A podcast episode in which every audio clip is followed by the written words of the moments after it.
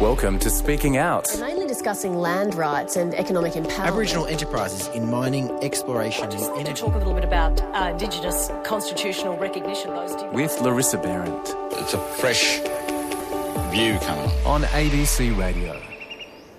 it hit in a way where out of Utopia, a lot of our women were taking their children back into the bush and hiding because the army rolled out and they were scared of another stolen generation happening. I remember the story my mum and Nana were telling me when they had to explain what pornographic meant to men. The men were so in shock, they were like, that doesn't happen out here. When it hit the intervention, it also broke our men.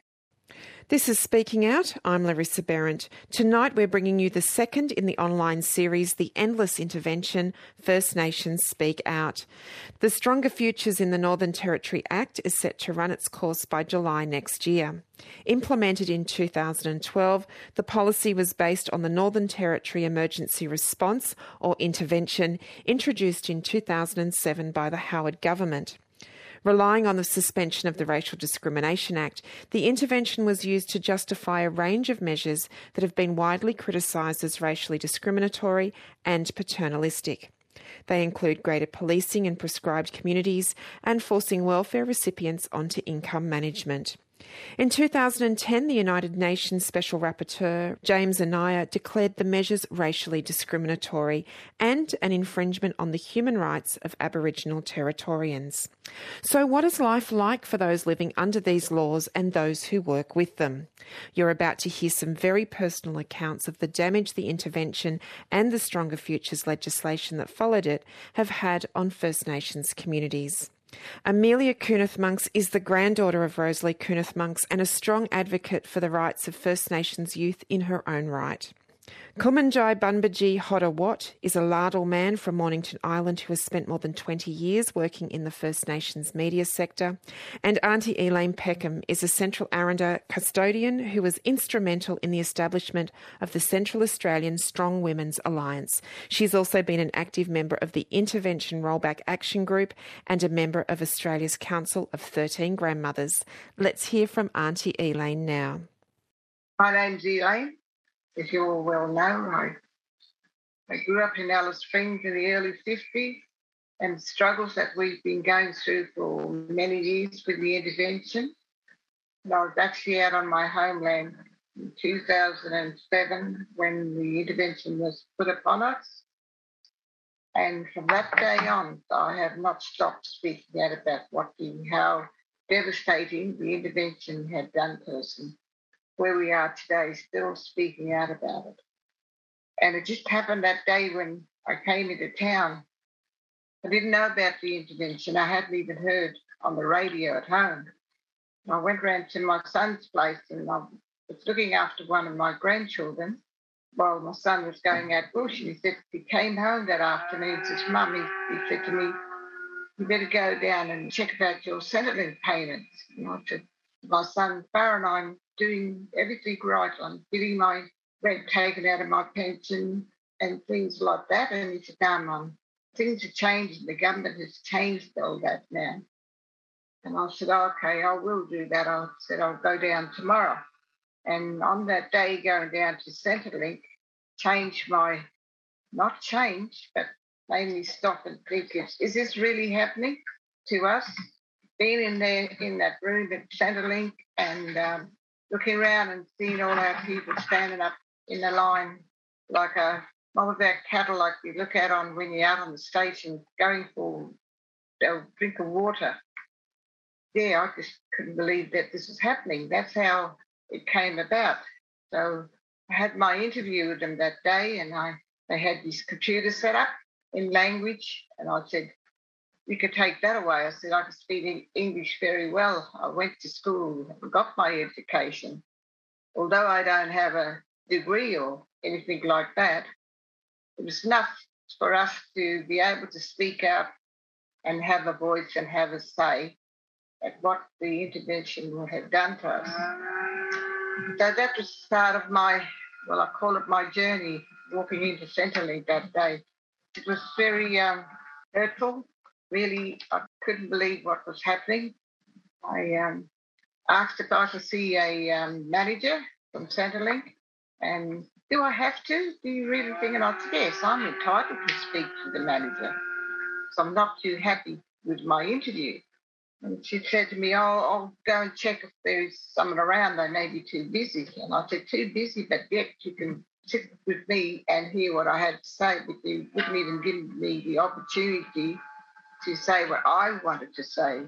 But anyway, that went on for about an hour or something, and I finally got to see a young woman that was working in there, an Aboriginal lady, and uh, went over there and she said, Milan, I believe you're not too um, happy with the interview. And I said, no, I'm not.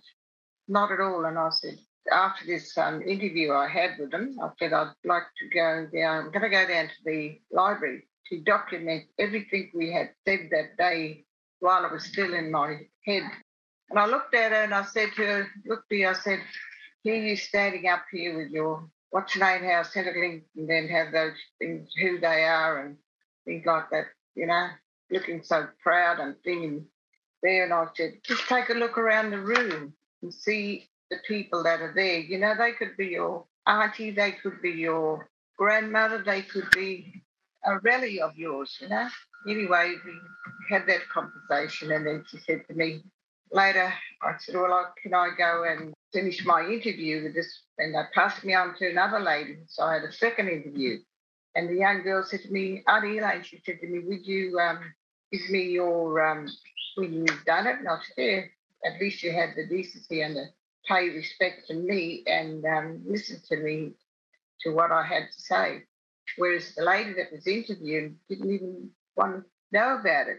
But anyway, after that, I had my interview with the lady. And as we walked out the door, her and I, young coloured woman, we walked out the door and um, she said to me, Elaine, she said, I'm not from Alice Springs. And I said, Oh, I'm sorry. I said, I didn't really want to come across to her like I was blaming her. I was taking my anger and frustration out on this young young woman. And she said, No, I'm not from Alice Springs. I'm from Western Australia. So I ended up apologising to her, said, I'm sorry. But she said, I am married to a local man from the Northern Territory. I never saw that young lady for the next about two or three weeks later. I was asked to go and have another interview. And going through all that again, like it just seems like everything that we had done before and getting payments all taken out, it was no longer there on the computer. That's how it seemed to me. And that was the moment I thought, now I'm going to do something about this. And which on that day, from that day on, I have not stopped in speaking up, being a voice for our people. And I will continue doing that for the rest of my life unless you go through something like this with the pain and the hurt, I know a lot of people can speak so easy about it, but even now it is bringing tears to my eyes. But I just hope that the intervention will go away and let us go on with our lives in peace and be there for our grandchildren and our great grandchildren to have a better life.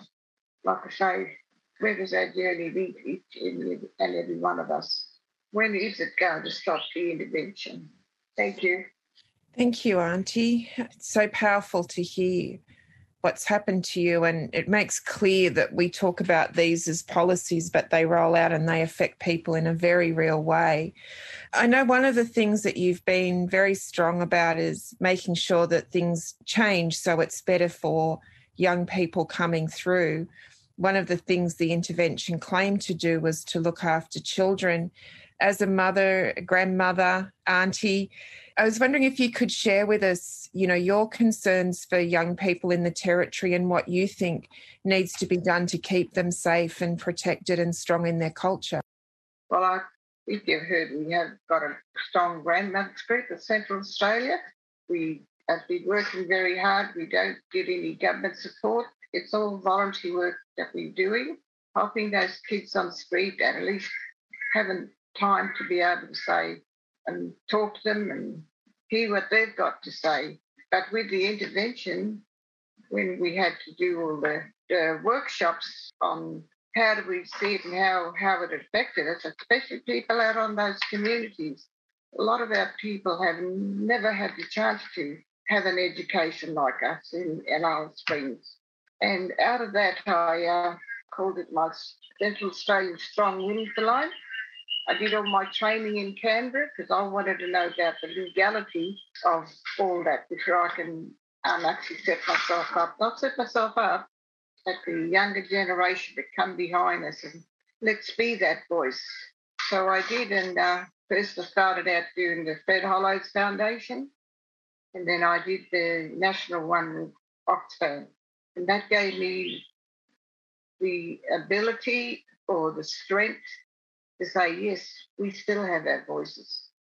Nothing is taken that away from us. No matter what they do or how they do it, our voices are there, still there.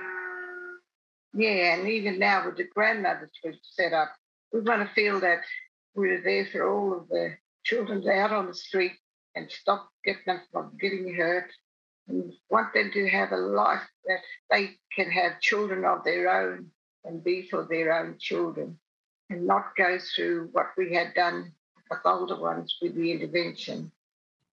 Arnie, just also picking up on your work as a elder female leader in the community, one of the things that the intervention claimed to do was to protect women.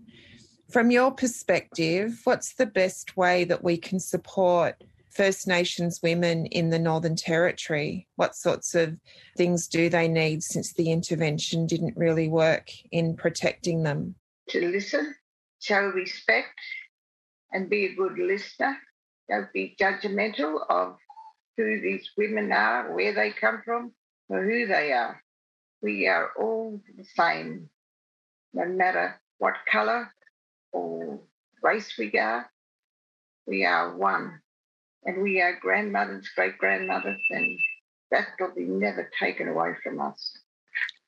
I guess the other thing that we've been talking about today is the importance of the idea of truth telling, which is really about the broader Australian community learning more about the history of Aboriginal and Torres Strait Islander people and what's happened to them, but also what the political aspirations are. And I guess a big part of that will be making sure that people understand what the intervention was and what it did to people to hear stories like the ones you're sharing with us today. Can you share with us what your views are about the importance of truth telling and listening to story? Just hear our voices, whether we speak out as a person that's been through the intervention and hear our voices and stop being judgmental. And if the ones that are there, like in government or whatever, in those higher positions, support us because we've been through enough now as it is. I don't know how we last this long here. I just don't know. We're survivors and we will continue surviving no matter what they do to us or how they do it. We will still be out there. And there's no turning back now. We've got to go forward.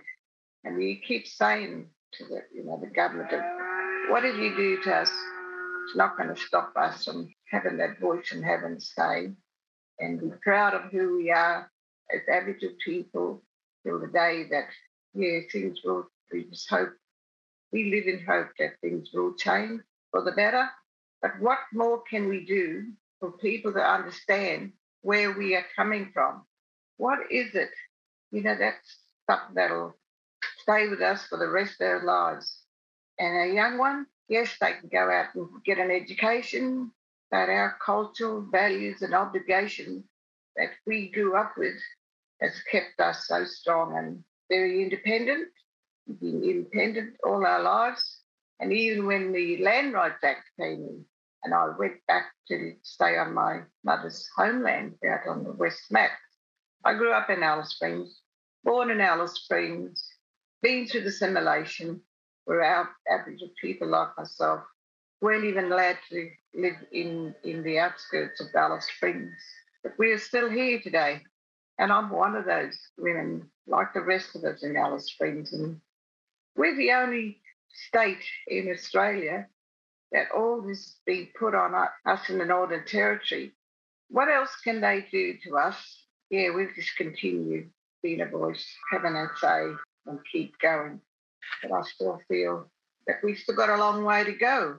But we must never, ever give up to our grandchildren, our great grandchildren. Thank you, Arnie Elaine. That was just so powerful, your words, but of course, your actions as well. And I think it's very humbling when we see the resilience and the effort and the ongoing strength that you show in, in fighting.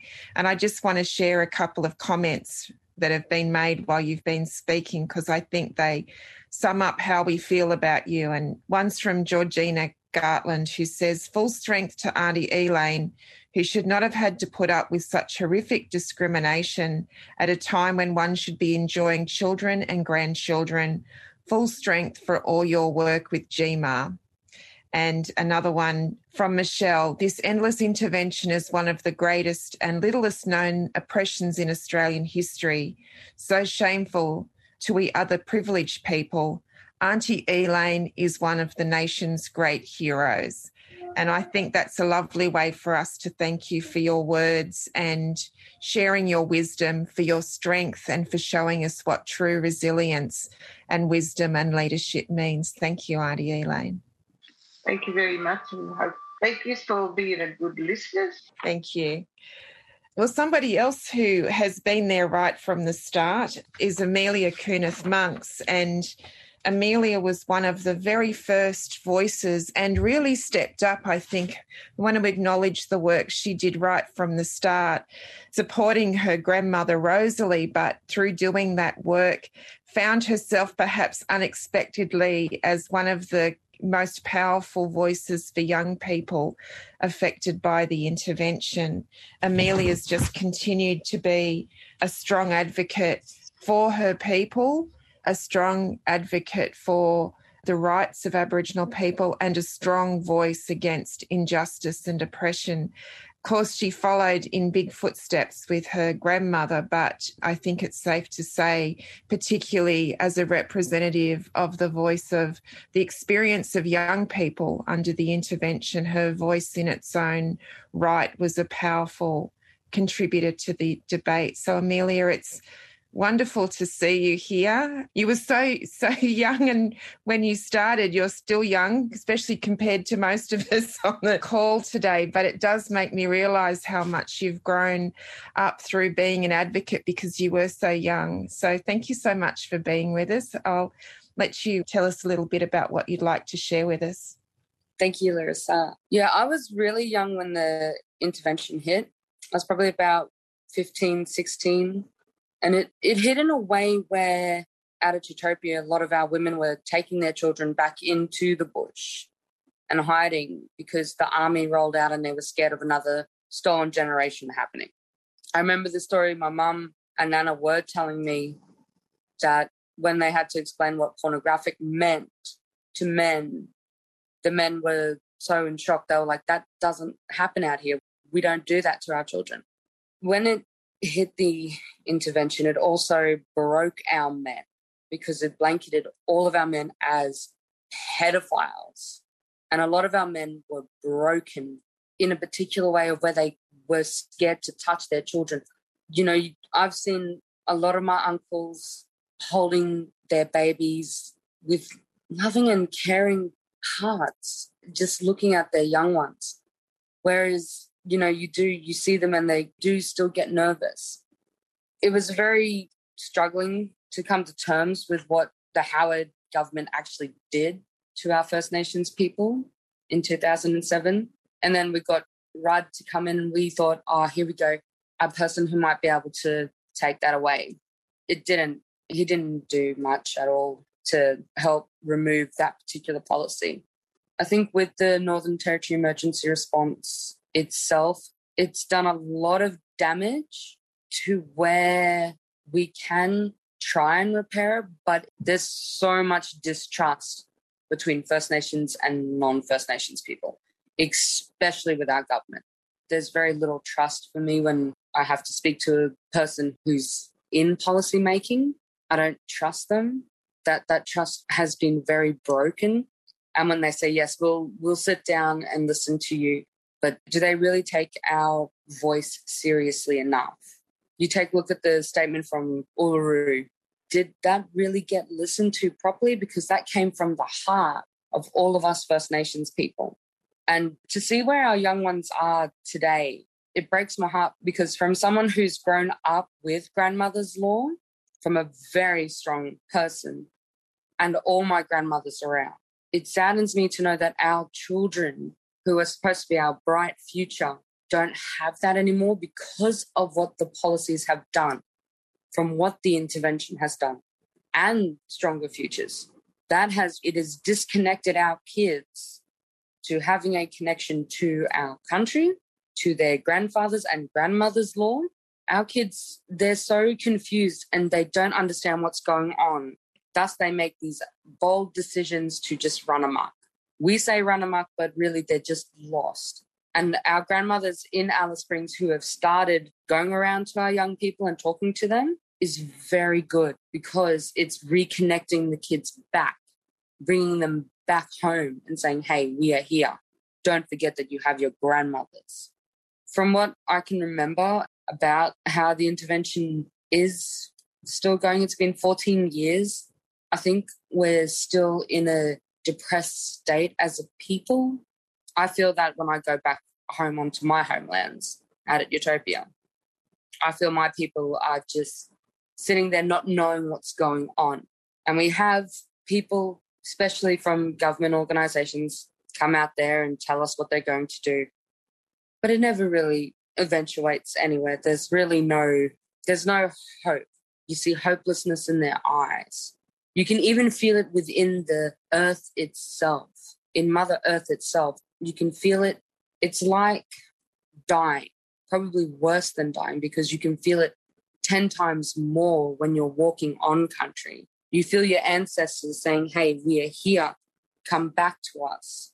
But government policies dictate completely different. So I don't have really much to say anymore because we've been talking for nearly 14 years on this particular policies and we've got one more year to go on stronger futures and where exactly have we gone as a particular nation? Australia has not, in my eyes, not grown up, and we're not ready, obviously, by the looks of it, to move forward with where our government is heading. There's no way that we're ready to unite as one. Us First Nations people have come more over the bridge and extended our hand and saying, hey, we're ready for you guys to come now. Come learn our story come understand what we've been through, walk a mile in our shoes. And if they did, they probably would have not survived like we have. I think, especially as a young person who has watched my men go through turmoil, I've watched my grandmother sit in her chair and she's just, she's feeling frustrated of not knowing of where our future is because it's our future is so uncertain, especially our young ones who do go and get an education, but that education does not instill into them what we need to survive in today's society. They just push them kids through the education system. Yep, you've graduated. Good luck out there. They're not ready for what the world is like, especially in today's society. My, I've watched my sister. She's just graduated last year, and she already feels the pressure of getting a job, of not being able to be a kid anymore. It's like once you graduate, you've got to jump straight into something straight away. You can't actually sit down and relax and go and do things anymore. You've got to get in and help build the economy somehow. So our kids do fear for that because it's a dark future. It's a bleak future for them. You know, a lot of our young ones do commit suicide. No one talks about that what we do is we talk about it afterwards, after the fact that our children have killed themselves. And it's not just our young ones, it's also our middle age group as well who think those. And our elders, they're like, what, what is the point of staying on this earth when there is no hope of absolutely reconnecting with our white brothers and sisters? And I'm not saying that it's all of our white brothers and sisters. There are some amazing people out there who have helped us along the way. You take a look at what Michelle Harrison did, what Jeff McMullen has done, what John Pilger is still doing. There are great white brothers and sisters out there who do stand with us and they fall with us as well. I, think with what we talk about and how the intervention slash stronger future has affected us, it's affected us in a way that we don't know how to say we're done talking because all we do is just talk about it. Where is the change going to come? How do we get from point A to point B again? How do we become that strong voice? Thank you, Amelia. I wonder if you could share with us, as we mentioned when we were just starting to chat, you know, you found yourself at a very young age, this terrible policy got rolled out. Your grandmother was immediately a part of the huge community movement to challenge it. And you, whether you were planning to or not, became part of the very strong spokespeople. Wonder if you could share with us what you learnt from your grandmother at that time that you might have continued to utilize as her wisdom on how to be an advocate and uh, how to stand strong. I think what I've learned since during that time with my grandmother and from Nana is that never to back down or give up. Because once you give up and lie down, that's it they've won the battle. Whereas we're still surviving. We're still fighting those battles. We're like, hang on, we've got to keep going, got to keep pushing. We've got to maintain who we are. I'm not just Amelia Kunoth-Monks. I'm Amelia Rosemary Pangada Kunoth-Monks. I have a skin name that I got from my grandmother. I'm not just a name from what the white man birth certificate says I am. I have an Aboriginal name. That's what my grandmother has taught me. Even now, it's it has been instilled in me of who I am, and who I am defines me of where I can help my people. I am studying to be a lawyer. My grandmother has given me the courage to do that. I want to be a lawyer for my people so I can help them. I want to be actually a human rights lawyer so that I can change policies and ensure that the government won't do anything what they have done to us. It's been a roller coaster, what we have gone through. I think for me, being someone who has been a spokesperson for my particular generation and hopefully the future generation that's coming up, I don't think I really noted that I was a part of that particular movement there. I just sort of said, yep, I'll help my grandmother. I will help her fight this particular battle and it, it has been a very big struggle it's been a very big struggle because you do you see our young ones especially my um, sister's generation the hopelessness that they have for not wanting to be a part of what our great society can be it's heartbreaking. Uh, i don't think our young ones understand that we actually need them. They're they're going to be the ones who will be able to make the change that is needed to come. I think that they're going to be the ones that are going to make a treaty happen. Even though that's going to be a long and brutal process, they're going to be the ones to keep pushing that forward because we're passing on that mantle. Like our grandmothers and grandfathers passed the mantle on to us, we pass it on to our next generation to make sure that they're fighters, to make sure that they have the steel, iron bark backbone that they need to come and deal with what the government is doing. The policies, that's what they need to tackle. And they have to have the heart of steel to actually deal with that because if you're too emotional and get very angry and frustrated at those policies and it can it can take away what your argument is trying to be for me to actually get my point sometimes across i have to write out my anger and frustration in poetry form so then it helps me realize, right, I know what I need to say now. I know which lines of direction. And then after I've done that, I go back and write another poem. It helps me keep my emotions in check. I should just say there's a lot of positive comments in the chat if you get a chance about what a great idea it is for you to become a human rights lawyer. There's much anticipation about what you're going to achieve once you go down that path. And one of my favourite comments from G Man is Your mum and nana would be proud of you. One word, Amelia, respect. I just wanted to just pick up on the treaty idea. Obviously, it's something that's being looked at in the Northern Territory and it's been a a much longer conversation from mob saying that this is one of the things that's needed. From your perspective, does it give you hope that those processes are, are underway? And what would you like to see happen as part of a treaty process? Look, I think because there are processes involved now, since I think the idea of treaty was brought up in the 90s, and to where we are now, still talking about treaty, that in itself is amazing that we've still persevered in saying we want that. What I'd like to see come out of it is First Nations and non First Nations people standing together as equals and being able to come to the table and give our ideas and not being able to have that idea squashed so that when we're sitting around that table, all ideas and opinions can be accepted, where no one is judged I think that's where I'd like to see come out of treaty.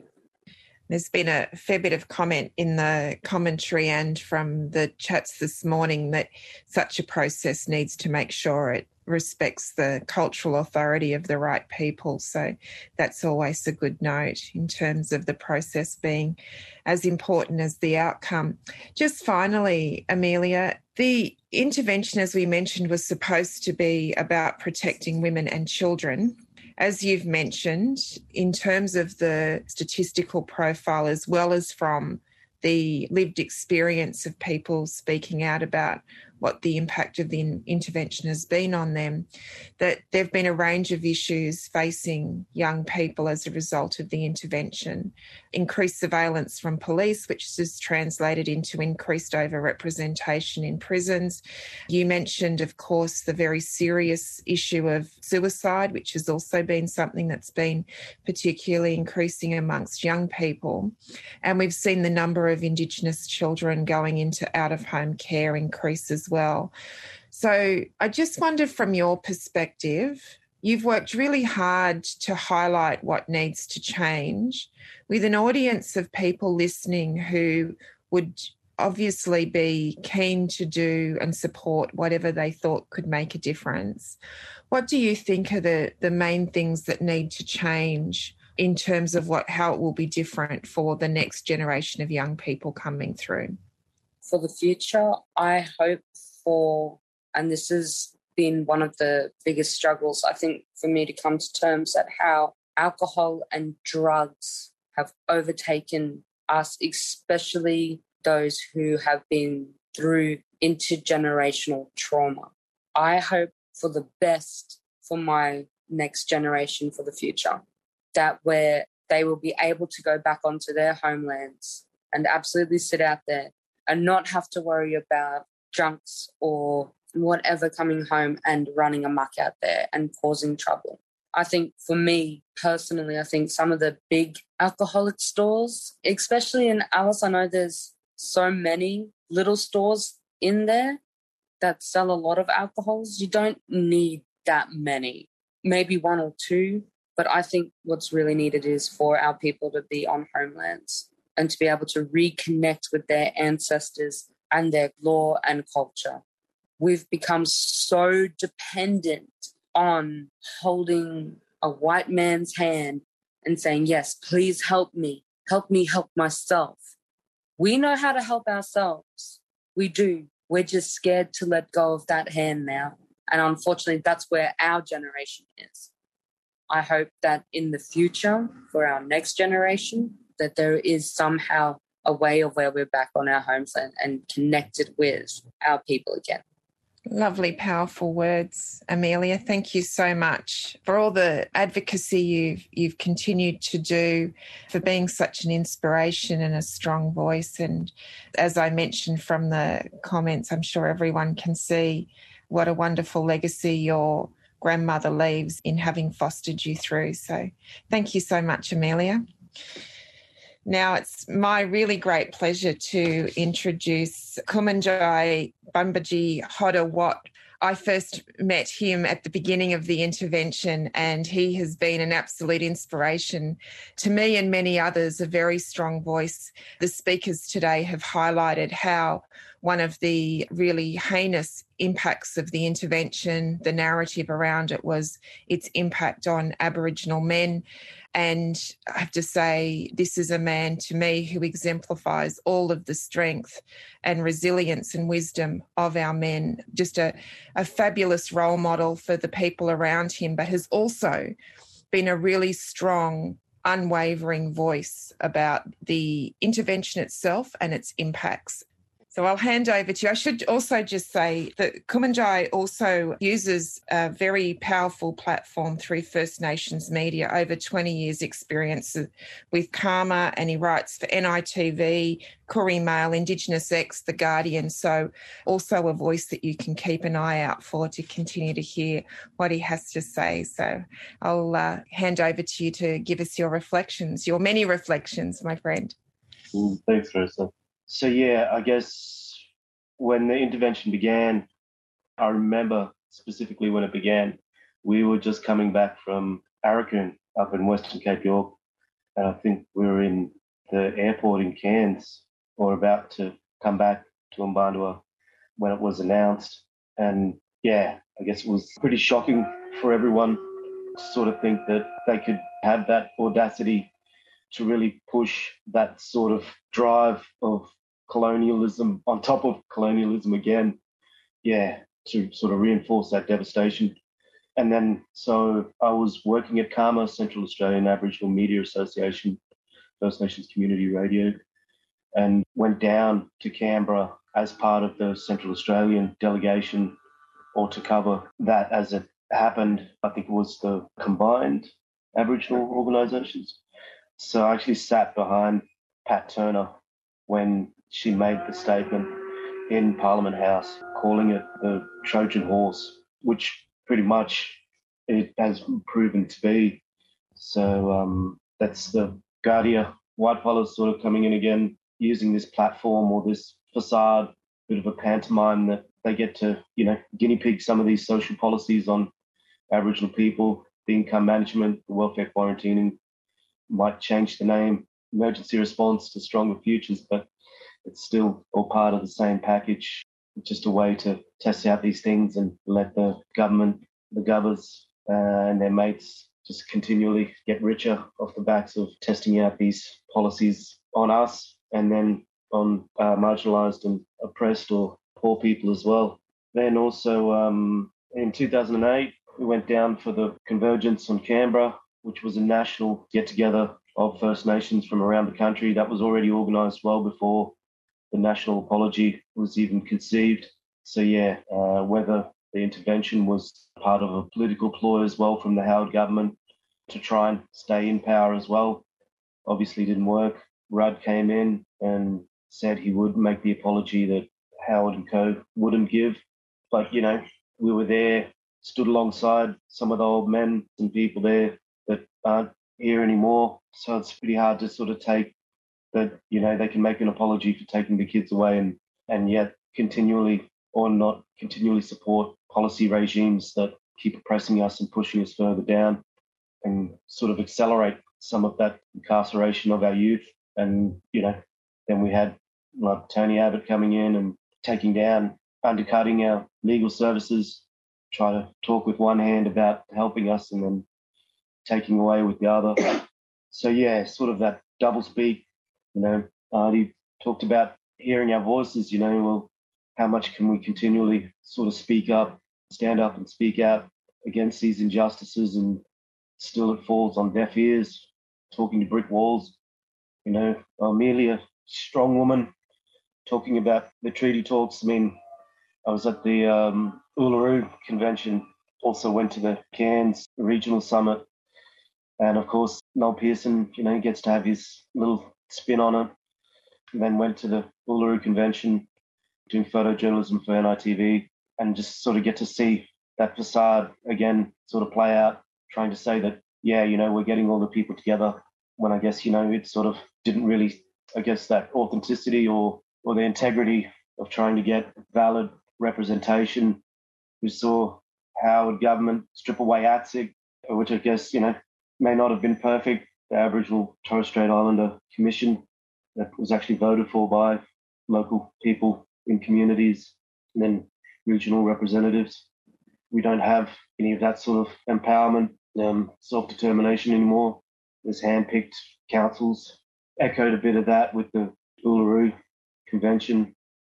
Obviously, still a lot of strong people, but it still felt like a bit of a pantomime that played out in a certain way. Yeah, with treaty, I mean, you know, we talk about some of the impacts on cultural continuity that the intervention affected in the law courts, cultural considerations, permit system in the communities. Intervention also was a precursor to the Shires takeovers, which heavily impacted NT communities, taking away assets, empowerment of local governance structures. Going back to treaty, there was a group last week came to Central Australia to do a cultural exchange near Miripi at the oldest existing ochre mine in the world. And so I guess in a way they're trying to, I guess, take some of that power back themselves by continuing that culture themselves, documenting and then using that as legal evidence to push their own case for that sovereignty.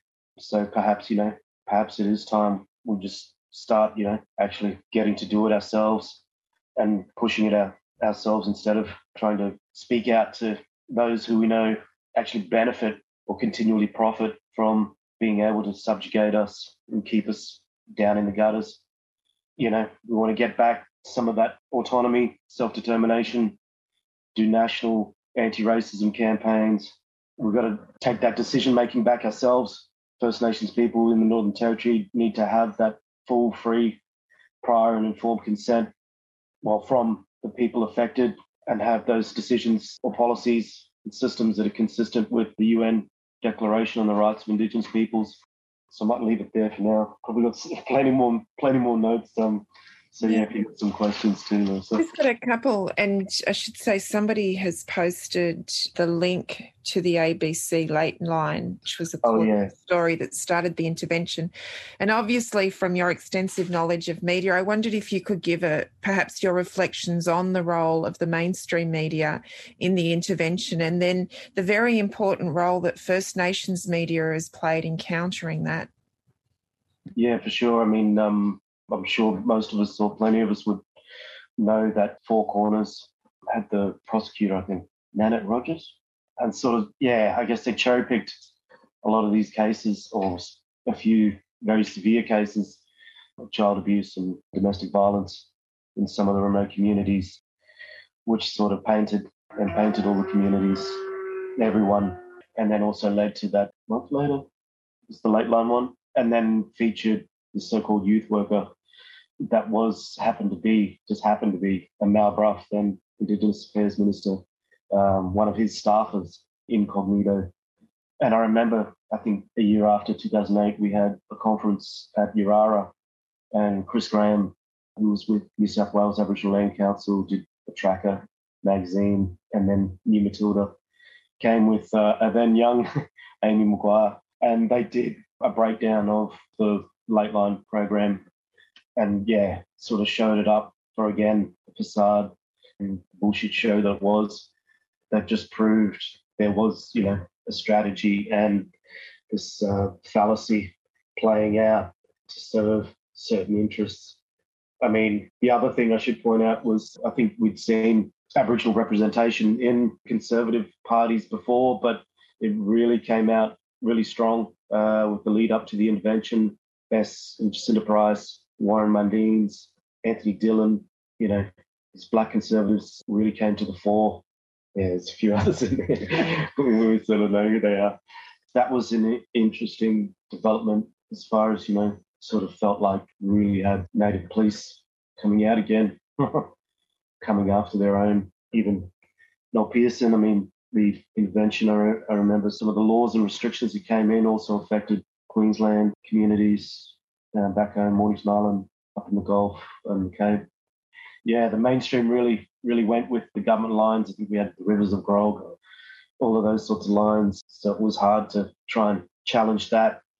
First Nations community media usually struggles as it is when you've got so much um, this wave against us as well. I guess in a way it sort of fuels you to keep that fire in the belly going but yeah, yeah, so much to cover. You know, one day you're talking about the apartheid in Woolworths, where there's a line just for Aboriginal people on the income management basics card. The next day, you're going out to Karnte Camp, where um, a SWAT team has chased a car full of Yapa Aboriginal people because they saw a toy gun on the uh, dashboard. Yeah, it's um, crazy how much um, sort of stuff was going down. I mean, even now, the continuation, sort of even the mentality, because, yeah, obviously living in town, I didn't have to live under the regime as much as people in the town camps, which were classed as remote communities as well, just so they could put the same restrictions as the other 70 odd communities. But yeah, yeah, you know, when it was announced, there's like, I think Tony Abbott was the health minister then, was talking about doing sexual abuse tests on every Aboriginal child in the Northern Territory, which included my own children. And I was like, what? You're going to fiddle with my kids to see if they've been fiddled with? No way. Won't let this happen.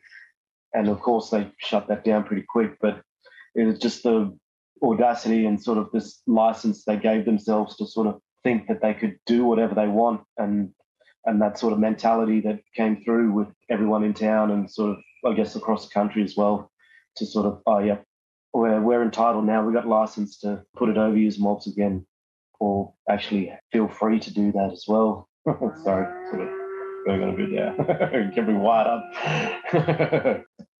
Thanks for that. Obviously, one of the things that you've covered after extensive coverage of the intervention was the Royal Commission into Don Dale and further looking at the treatment of young people in the Northern Territory in the criminal justice system. And I just wondered if you could share your reflections on that, considering you'd already been advocating against many of the things that were then found by the Royal Commission. And obviously now we've just seen other legislation brought through. So it's just going to get your thoughts on that. Yeah, I mean, as far as youth detention, Don Dale, I did an article for Indigenous X maybe a month or so ago that mentioned my introduction to First Nations media came through SBS Insight program doing a show on mandatory sentencing. Yeah, was about 20 years ago. And so, yeah, we did a short documentary on how mandatory sentencing breached uh, the UN Convention on the Rights of the Child, which included First Nations peoples and detention, imprisonment being a last resort. And so, you know, it's like that's over 20 years ago and we're still sort of coming back around dealing with the same issues. You know, the bail law changes, um, the expansion of youth prisons here in Mparntwe Alice Springs uh, Youth Detention Centre and in Don Dale Kai said that the Alice Springs expansion is under construction, and just you saw it a couple of weeks ago. There was also the push for cashless welfare card, the income management welfare quarantining silver card, the evolution of the basics card. I guess sort of just reinforces that fact of you know this industry around repression of peoples, which which we've seen with um, welfare quarantining, income management isn't exclusively about our First Nations, can impact um, everyone as well. Even here in town, maybe it's a bit of a flow on as well from intervention stuff with the further stripping back, defunding of our services and programs, seeing a lot more community in town. It, it gives more license uh, for that racism to come up. People again sort of blaming Aboriginal people and communities yet at the same time, you know, sort of feeding off Aboriginal people. You know, this town uh, wouldn't survive if uh, didn't rely on Aboriginal dollars as well. And yet, yeah, same with the prison industrial complex as well. Same thing as income management. It sort of feeds off keeping us, pushing us down as well. That's Kumanjayi Bunbaji Hodder Watt. You've also been listening to Amelia Kunoth-Monks, and before that, Auntie Elaine Peckham. They were taking part in the series of online forums, The Endless Intervention First Nations Speak Out, held earlier this year to mark the 14th anniversary of the Northern Territory Emergency Response. It was organised by Stop the Intervention Sydney, Intervention Rollback Action Group Mparntwe Alice Springs, and Concerned Australians. That's the show for this week. join us again next week when we bring you the final episode in our series on the endless intervention, the perspective of policy reviews. You're not serious about good things for our community unless you've got our people on board and if you're listening. And, you know, they like to go on and on and on about accountability and transparency and all those things. Well, put your money where your mouth is. Well, actually, it's not even their money. The money that they used was our money, the IBA money, and probably defence money. So they're robbing us and abusing us in the same process, eh? Disgusting behaviour. And people should know this. So the IBA money is really coming from royalties, which is mining on their land. Now, most Aboriginal people are saying no to mining because of uh, the damage to the environment and all sorts of things. But occasionally, our people will agree to mining if they think there's going to be benefits to the community. And of course, royalties, which then they can probably do things themselves. However, that's not the case. It's stockpiled, very difficult to get at. And now, as we see, being spent for wrong purpose to further their gains or their needs or their whatever, their little games and abuse us.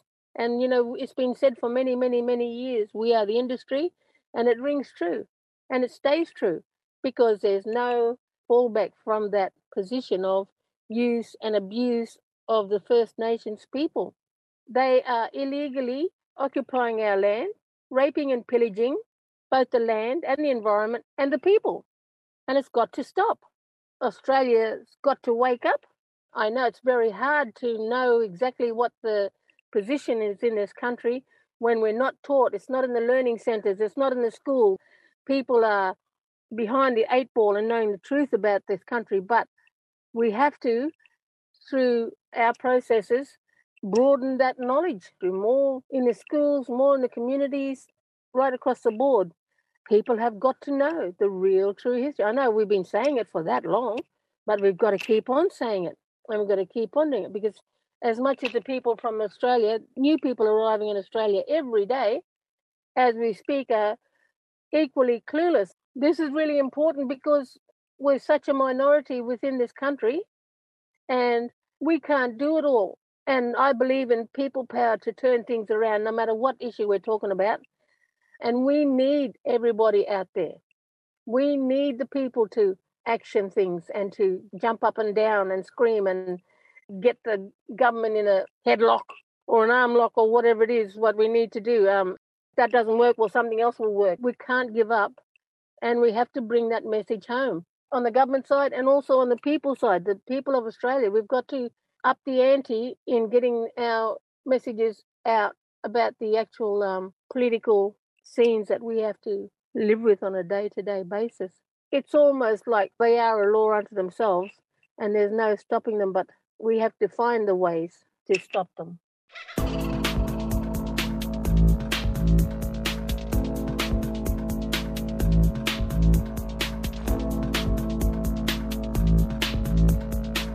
Speaking Out is on Facebook, and you can email the program speakingout at abc.net.au. We would love to hear from you. I'm Larissa Behrendt, and this is Speaking Out.